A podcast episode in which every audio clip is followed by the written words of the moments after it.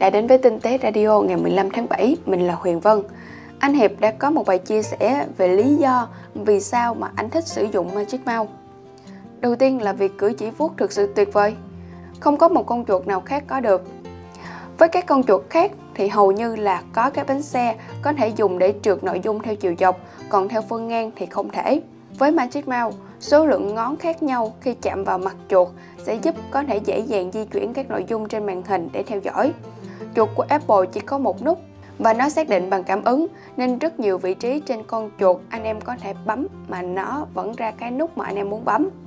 Mặc dù đã ra mắt được 11 năm rồi nhưng mà vẻ đẹp của Magic Mouse vẫn rất quyến rũ, quá tuyệt vời, không có con chuột nào ở thời điểm hiện tại có thể so sánh được. Và nếu như anh em dùng chung với hệ sinh thái của Apple thì nó lại càng tuyệt vời hơn. Magic Mouse được hoàn thiện rất tỉ mỉ, gần như là nhìn nó liền lạc, không tì vết. Có một điều là nếu như anh em dùng cùng lúc kết nối nhiều thiết bị Bluetooth hoặc là trong môi trường có nhiều sóng Bluetooth quá thì nó bị lắc.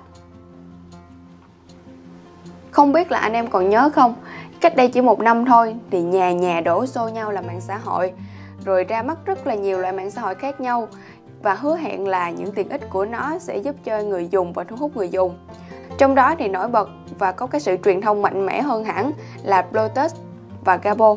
Sau hơn một năm nhìn lại thì không biết là có anh em nào còn chơi Lotus hay là Gabo hay không. Nếu như anh em nào có chơi, trải nghiệm thì chia sẻ bằng comment bên dưới nhé. Sau khi được tiết lộ vào năm ngoái, thì máy điều hòa di động Sony Rion Pocket hiện nay đã được bày bán trên thị trường kèm theo một chiếc áo thun đặc biệt được may thêm túi nhỏ ở đằng sau cổ để giữ thiết bị. Sony Rion Pocket sử dụng hiệu ứng Ventier để cung cấp nhiệt làm mát cơ thể. Ngoài ra ứng dụng của nó trên iOS và Android còn cho phép chúng ta thay đổi nhiệt độ theo chế độ thủ công hoặc là chế độ tự động đã được trang bị cảm biến chuyển động để có thể nhận biết được hoạt động của người dùng. Mình còn nhớ là hồi năm trước khi mà ý tưởng này được đưa ra, nó đã nhanh chóng được ủng hộ và kỳ vọng vào độ hoàn thiện khi mà bán ra. Hy vọng là anh em trên tinh tế sẽ có dịp trên tay và chia sẻ với anh em trên diễn đàn. Những chiếc laptop ấn tượng ngày xưa đã từng có thời vui như thế là bài viết thu hút nhiều anh em quan tâm. Anh Luân đã tổng hợp những mẫu laptop có thiết kế đặc biệt, một số thì mang tính tương lai nhưng cũng có nhiều máy rất thực tế. Có thể kể đến như là laptop Acer hai màn hình, không phải là Microsoft là hãng đầu tiên mà vào năm 2011 chính Acer đã cho ra mắt chiếc laptop hai màn hình rồi. Cái tên của nó là Acer Iconia 6120. Kế đến là dòng Asus Lamborghini vừa đẹp vừa mạnh mẽ, sáng tạo, thú vị, độc đáo, không giống với bất kỳ ông nào trên thị trường. Kế đến là Sony Vaio P, dùng thiết kế dạng thanh dài và hẹp chiều rộng để trở thành một con laptop mỏng nhẹ. Rồi tới ThinkPad có màn hình phụ W700DS, nó thuộc dòng máy chạm và đặc biệt nó có một màn hình nhỏ có thể mở ra nằm bên cạnh màn hình chính. Màn hình nhỏ này phù hợp để đặt các thanh công cụ của những ứng dụng thiết kế. Kế đến là Asus EPC. Đây có thể nói là phát súng giúp cho Intel phổ biến khái niệm netbook của mình vào thời năm 2009-2011. Dell Adamo XPS với bàn phím của Adamo XPS sẽ dựng chéo lên để tạo chiều nghiêng khi mà mở ra, cộng với đường vát mỏng từ sau ra trước ở phần nắp máy.